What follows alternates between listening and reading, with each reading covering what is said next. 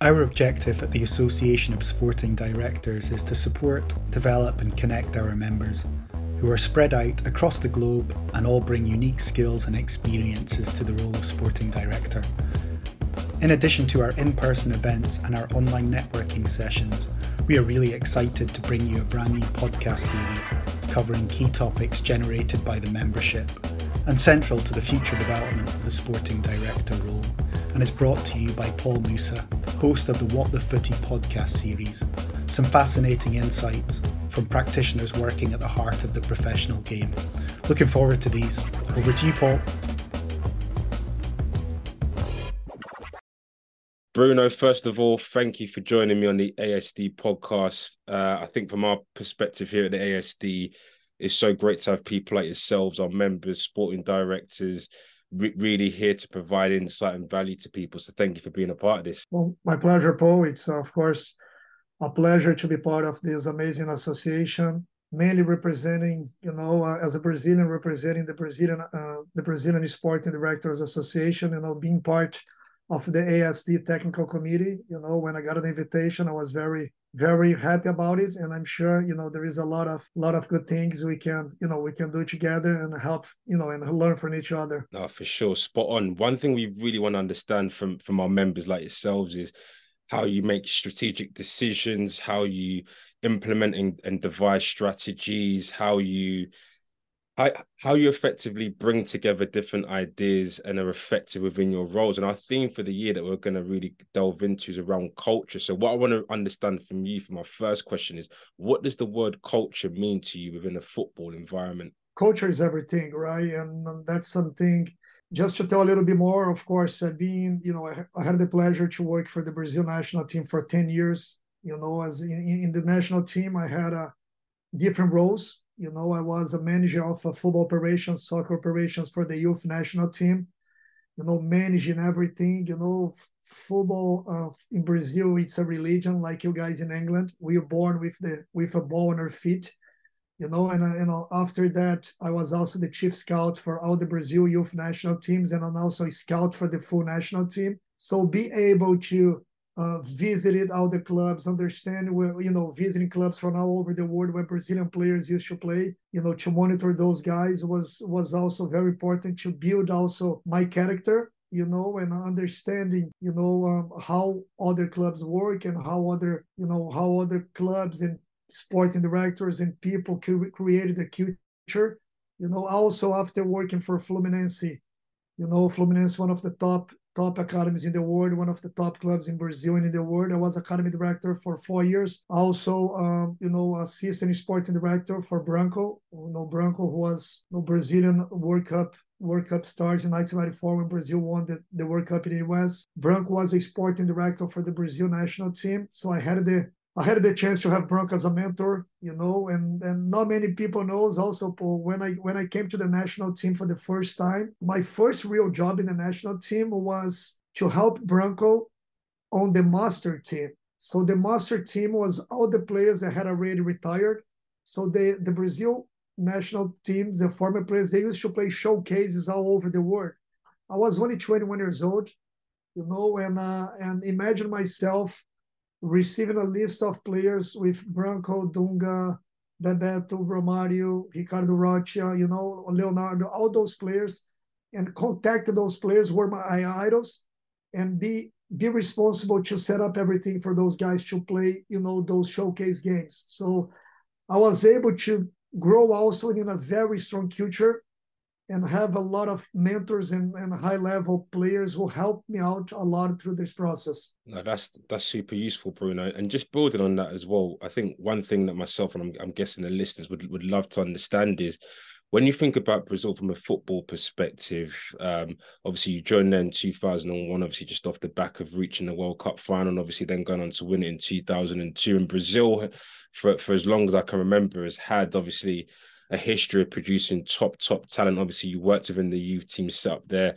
scouting and bringing through players to the national team like Neymar Jr., Philippe Coutinho, Gabriel Jesus, Marcelo, Willian, and just to name a few. Um, just sort of talk to me about what the culture is like within Brazil in terms of building those sporting strategies, building those pathways to enable these players to come through, flourish, and then have have great and successful careers. Because it seems to be a thing that continues year after year, decade after decade.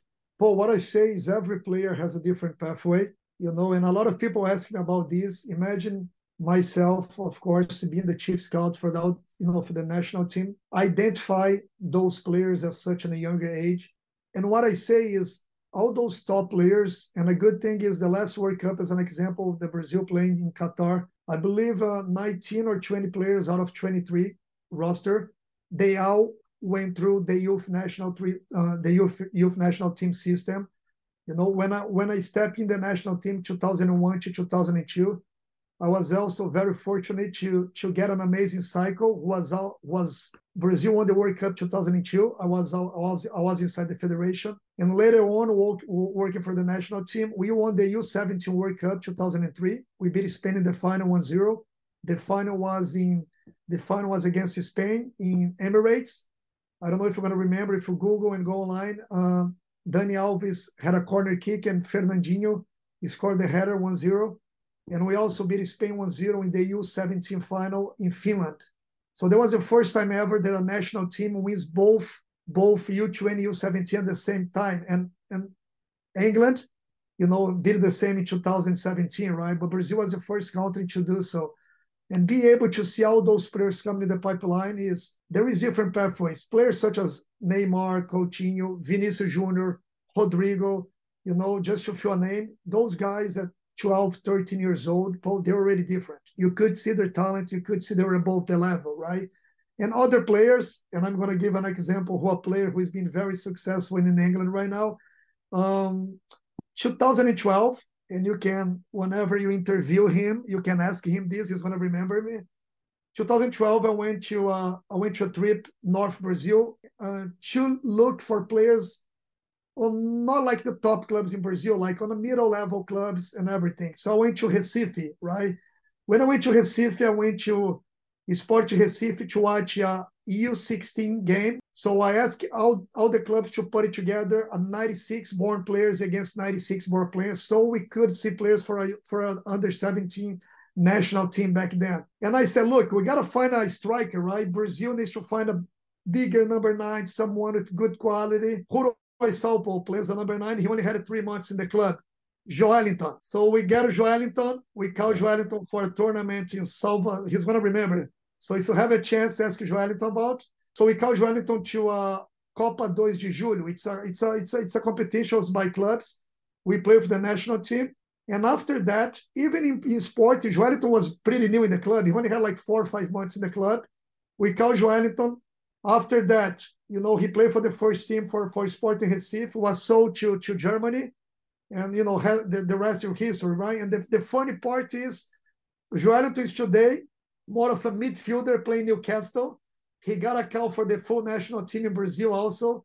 So that's how that shows you also how important it is to figure out, see the profile. He already has had the physicality, had the technical ability. We were looking for a number nine, but he his strength and his technical ability show that he could play more than one position, and he's showing right now. So that's what I said. Every player has a different pathway. You know, even though Joelinton didn't play for like a bigger club, Sport is a huge club, of course, but it's not like a Flamengo, a Fluminense, a São Paulo, Corinthians, Flamengo, you know, Inter, Grêmio. You know, that Joelinton had a chance to to to to be who he is.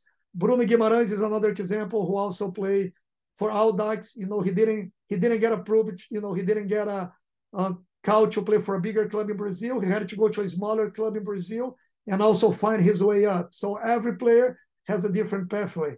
No, that's that's super useful, Bruno. And just following on from that, then shifting off to San Jose in 2017, where you're now head of scouting and head of recruitment. Just just sort of talk to me about what what the remit and the the the culture is like from working in a federation like C- CBF versus working working in the club environment? It's it's it's it's completely different, right? And I had this experience when I was in Brazil. That's why it was was easier because I moved from the national team to Fluminense, and the daily work, the amount of work you have, the daily basis, it's huge, right? On a national team, you gotta choose the best. You have specific camps and you got to monitor the players before a game or before a competition, right? So in the national team, you you do a lot of traveling, visiting clubs, visiting players, understanding how they are. You know, when we're in a club, it's managing like in Fluminense, I had like 350 employers, uh, 350 players and 90 plus employers, right? So when I came to San Jose, was a was a business plan by the club to also invest, you know, on the youth side. And when I came to the club, it's funny because uh, my main focus, of course, was to to first team, uh, of course. But I'm so I'm so passionate for what I do, so passionate for youth development that uh, when I came to the club, I spoke I, I spoke to a sporting director back then, and I thought, look, I'm gonna I need to understand, and that's very important, Paul, for for for chief scouts, for sporting directors, for technical directors. Every club, even though even if the clubs in the same city and divided by two three blocks, they have different cultures, they have different histories, right? So when I came here I tried to understand what was the history. San Jose is a club that was founded in 1974, who is going to be 50 years old next year, who is a lot for an American for American soccer club, you know, football club. Um, the first game in MLS history was played in San Jose, 1996. You know, so the club had two leagues, two um, two MLS Cups, 2001 and 2003. Landon Donovan was the biggest star when the club won back then. And we are in California, who is a very, very diverse state. A lot of immigration from Latin America, a lot of immigration from India, from Asia, I mean, from all over the world. So I drove a lot around, more than one year driving around, understanding the player's profile, understanding the culture, visiting clubs, you know, to be able to do a report and bring all those information inside the club so we could base it on our game model, base it on how we play, based on what you want to build in the club, align with your methodology, which is very important. For me, there is no scouting without methodology. Both got to walk side by side. You know, you cannot recruit a player if you don't have a game model in place, and you cannot put a game model in place if you don't have the right profiles to to to, to play. And Alex Covelo is our is our you know he was director of methodology, and we kind of work together on this on this on this situation. We start bringing players and identifying players based on on the profile for the local players. And was we have been pretty successful. It's been an amazing journey uh, you know. You know for the last five six years we became uh, last year the mls club with more players scout for the youth national team. We had a 11 12 players scout for the youth national teams for usa last year you know we had a we had the second second youngest player to sign a pro contract ever there was uh, Emil goalkeeper we have Cade Cowell, who, who, who is one of the biggest, you know, raising stars in, in, in American soccer. Today, in our first team roster, out of 30 players, we have 13 players who are homegrown players. So that also shows that a youth development work, it's a middle, you know, middle term work, like takes like four, five, six years. And besides that, we also focus a lot on, on, on scouting um, younger players, you know, South America and in Europe, you know, mostly in South America. You know, one example is Marcos Lopez, a player we brought to the club with 18 years old uh, from Sporting Cristal. After that, Marcos Lopez became a full-time starter for Peru, and he was sold to in Holland. And so I was able to, alongside my team, you know, we have a lot of good people working in the club, you know, and, and we don't do anything alone. It's a teamwork, of course, but be able to to participate, you know, and I joke with everyone because I came to the club on a two years contract. I didn't know how long I was going to be here. So two years became almost seven years already. And that's pretty nice to be able to start something and, and see how things are moving in the right direction with everyone work. No, that's that's super useful because I was going to say linked to that well. Obviously, in an area which you're in, which is scouting and recruitment, not not one single person makes a decision. It needs everyone collectively coming together. And and obviously, one of the things I really noticed when I was looking at the club and the, the technical staff is that role of Alex that you mentioned as director of methodology. Obviously, I, don't think a, a similar role like this exists over here in the UK. Maybe perhaps under a different title, but it's something that, that's quite common in the MLS. I know LA Galaxy have it, the Houston Dynamos have it. Just just sort of talk to me about Alex's role, how that feeds into your role, because you mentioned obviously the game model, the identity, the culture, and and and kind of setting that in place. Who who kind of sets that in place, and how do you regularly monitor and audit and ensure that that, that lives and breathes throughout the club? It's important. Like that's what I tell everyone. The club, it's above it's above myself, it's above everyone, right? So we're gonna pass and the club's gonna stay. So uh, it's important when we have everything established you know, when I came to the club, uh, Jesse Fioranelli was a sporting director who hired me, the general manager, and he started putting those things in place. Of course, we have a new sporting director who is Chris Leitch, who is playing the league. You know, he's been also putting all those all those works together. As you said, we don't do anything alone. We have a head coach who is Luchi Gonzalez, who also he's a former um, FC Dallas academy director, former FC Dallas coach and Luchi has a lot of lot of the youth uh, development of his veins also, like Chris, like myself, and like Alex Covelo. So when we align all those people, you know, and ideas together, you know, and that makes helps you a lot to understand what kind of players you're going to be bringing. And besides that, it's important to say um, also the work we've been doing on the analytical side. You know, we have a very, a very robust and very good analytical analytical team in place. And Paul, why do I say this, Paul? Um, there is a big discussion about analytical and subjective work, right? And living in the Silicon Valley, living in the Bay Area, um, coming from where I came with my background of uh, poor like football and soccer on my events, like subjectively, I, I am getting the best of myself right now because I, I I'm being able to learn from other side, and people gotta have their minds open. We don't we don't do anything alone as i said. Both sides they need each other.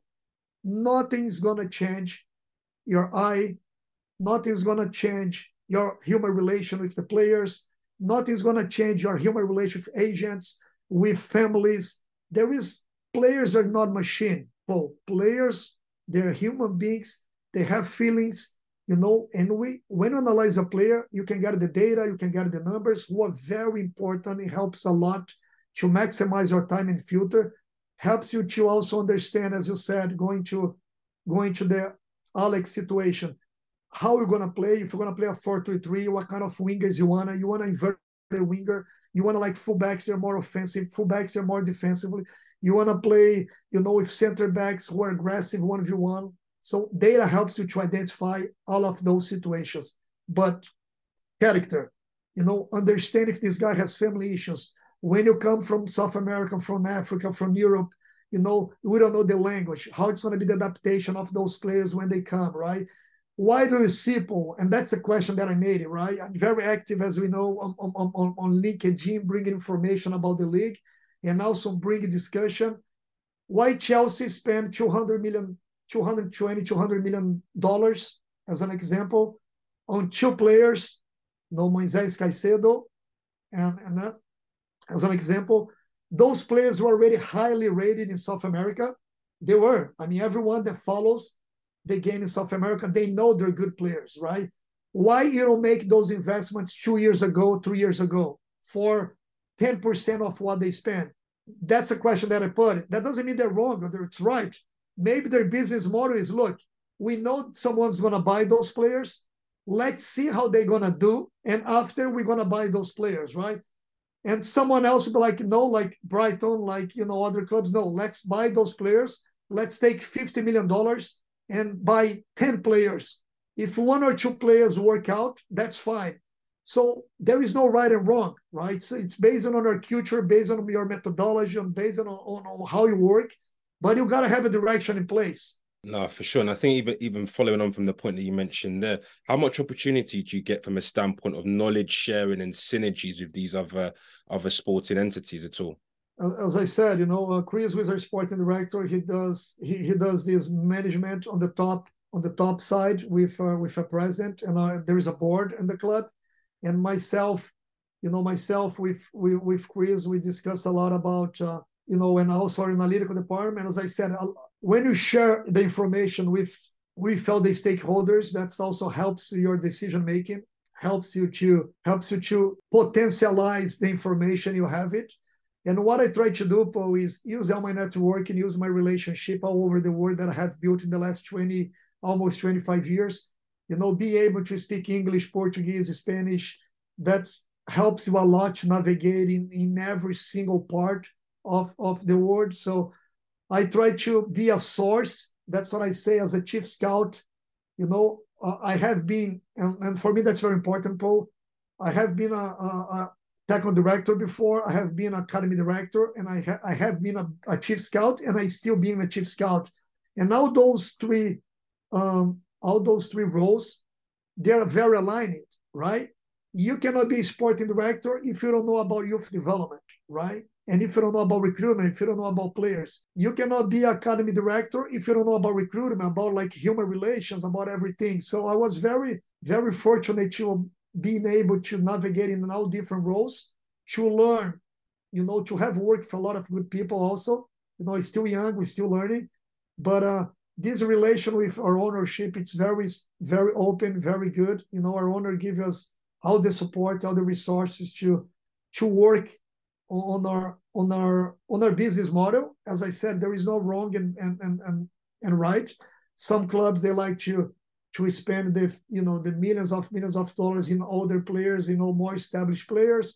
Other clubs like to use this money to invest in the academy youth development. Other clubs like use this money for resource.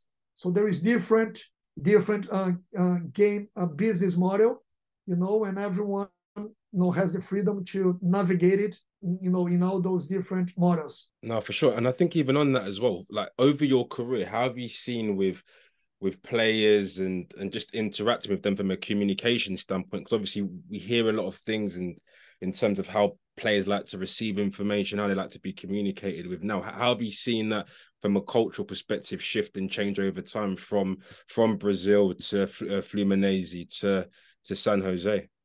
It, it changed a lot. Like we didn't have the internet the internet didn't have you know um, the approach they have today. Like if you go online right now you're gonna see the information on time. And i, I remember 2007 paul um, i was the you know the general manager for the brazil um, olympic pre-olympic team that, that went to to the qualification in paraguay i was only 26 years old responsible look, look at what a big responsibility right and back then, we didn't have, uh, I, I, I remember our staff was like 10 people, right? That's it, right? Coaching, assistant coach, goalkeeper coach.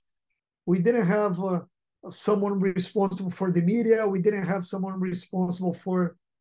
I was the one responsible to do everything. So I had to manage with with uh, the Brazilian press. I had to manage with the reporters with the TV and everything, and and the communication was very very good. Right, even with the players. Uh, my captain was Lucas Leiva. You know Leiva that plays for Liverpool for more than ten years. Yeah. And I was talking to Lucas about it. Now Lucas retired now for those, you know, had some issues, uh, hard issues, and he just retired, you know, this year. So I was talking to Lucas like three four weeks ago. We have we, we kept a very good relation because he's a top notch top notch person. And Lucas, remember back then was like, uh, if the press want to talk to someone, I speak to you, I speak to Pato, I speak to those guys, and you guys will just come and talk to the press. So was very, very human, right? Was very true the relation, right? And today it's a little bit more. It's not as harm harm as it was in the past. It's not as warm, right? Before was more warm, more more human to human, face to face was more of a true relation, right? Today, there is so many people working be, besides those players, you know. Um, there is assessors, players that, you know, people that help out those guys, agents, plus parents, families who are very involved. So there is a lot of people between you and those players. But the good thing is, Paul, that I notice, you know, and that's the beauty, a player when he's younger 13, 14, 15, when he's on his youth development, 99% of the time, okay, they will forget, they will not forget, I'm sorry, they will not forget people who made part of their history, who helped them out through those processes, right? Or they will at least remember those amazing moments where there were nobody, right? Where they're just uh, they're just playing for a dream, a dream to become a pro player, and uh, last week was amazing, and uh, when I start talking, I, things start coming to me. Sevilla, Sevilla play here. In they play in San Francisco. La Liga, La Liga. There was a double header here: Betis and Real Sociedad, Sevilla and Atletico Madrid. So I went to Sevilla training, right? And 2006, working for the national team, there was a defense midfielder playing for Vila Nova. Vila Nova was a second division club in Brazil, and they never they never had a player call for the youth national team. And we saw this slim, tall, physical defense midfielder who was very good already playing for the first team, and we call him for the U20 national team. His name is Fernando. So we call Fernando to the national team. Fernando was so I got I got emotional when I talk because those things are very those things are, are the beauty of, of, of this game. So Fernando got a call for the U20. We won the pre-Olympic qualification. He was sold to Porto, and the rest is history. He played for Manchester City, he played for Galatasaray. And I saw Fernando training Sevilla for Sevilla last week. When he saw me, he was walking. Victor Orta is the sporting director for Victor Orta is the sporting director for Sevilla. And Fernando came, he gave me a hug, and he said, Victor, Bruno, Bruno taught me a lot. Bruno was so Bruno was someone that helped me a lot, and we're that, that's almost 20 years ago, right? So they don't forget. You know, most of the guys they don't forget. Marcelo when Marcelo came here to play for Real Madrid was the same thing.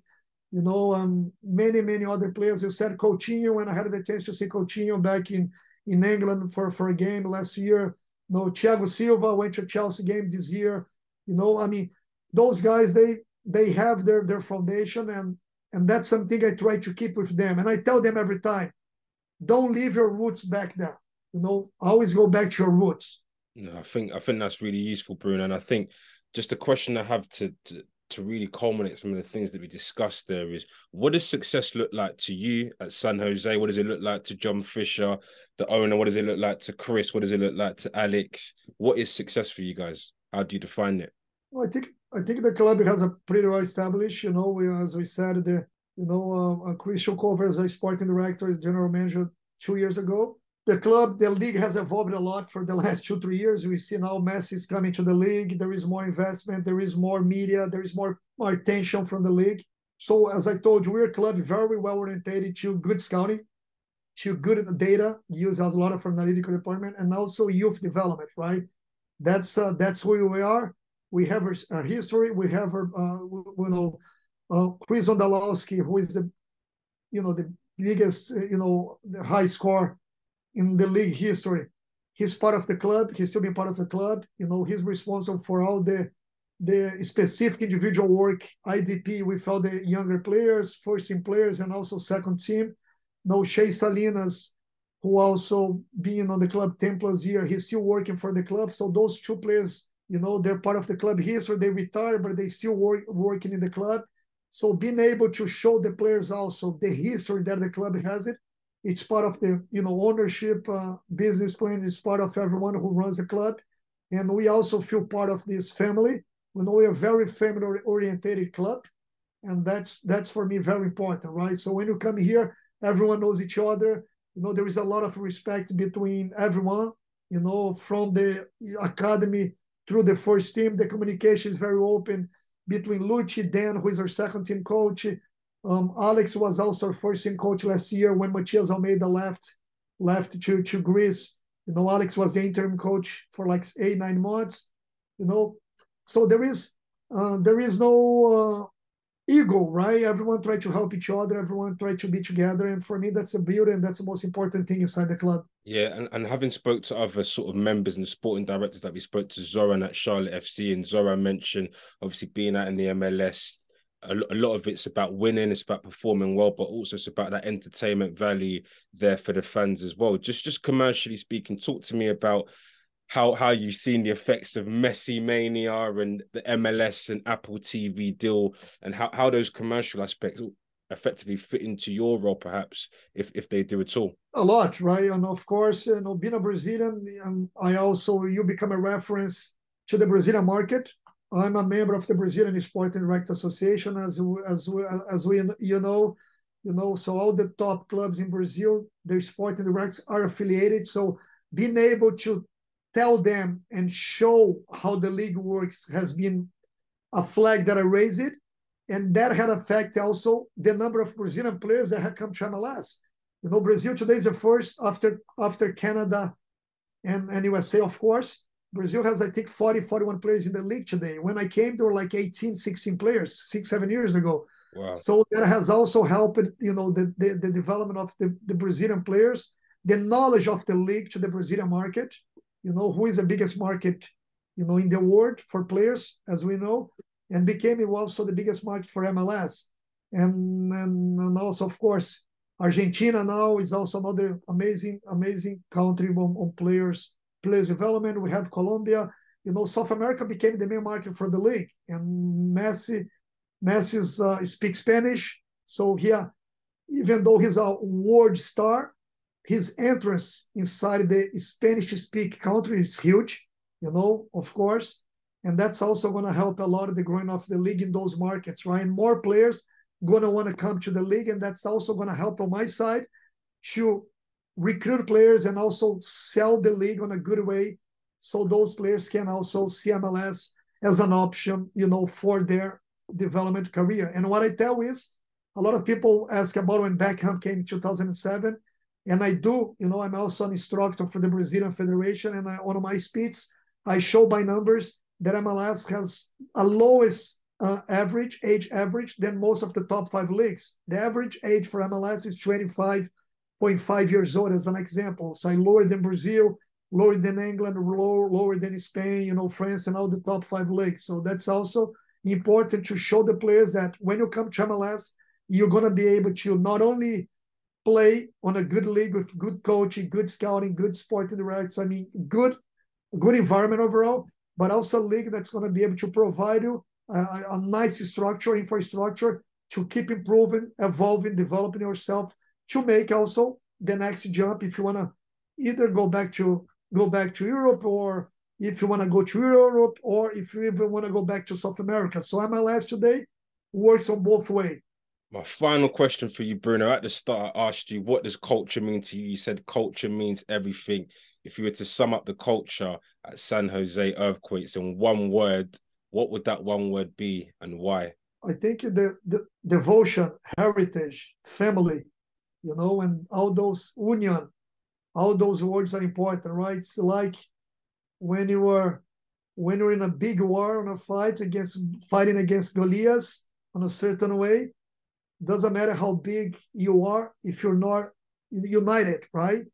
And that's what I learned. You know, that those are the values that I learned in my house with my family, and that's the values that I see a lot inside the club, right? We're very, we are club, we're big club, but we also, um, it seems that everybody's, everyone knows each other, right? And for me, that's the most important thing. A certain place, you go to certain places where you have like 10, 15 people, not that many people, but there is not interactions, there is not, there is no relations, and everything's become so far away. So I think, I think the human relation, you know, as I said, the heritage of the club, and also uh, for me, it's family. Family is a is a word for me very strong, and that uh, you know um, summarize how do I see the club. No, Bruno, thank you so much for your time and your insights into youth development, culture, effective decision making, game models, and so much more. Thank you for your time. My pleasure, Paul. Thank you.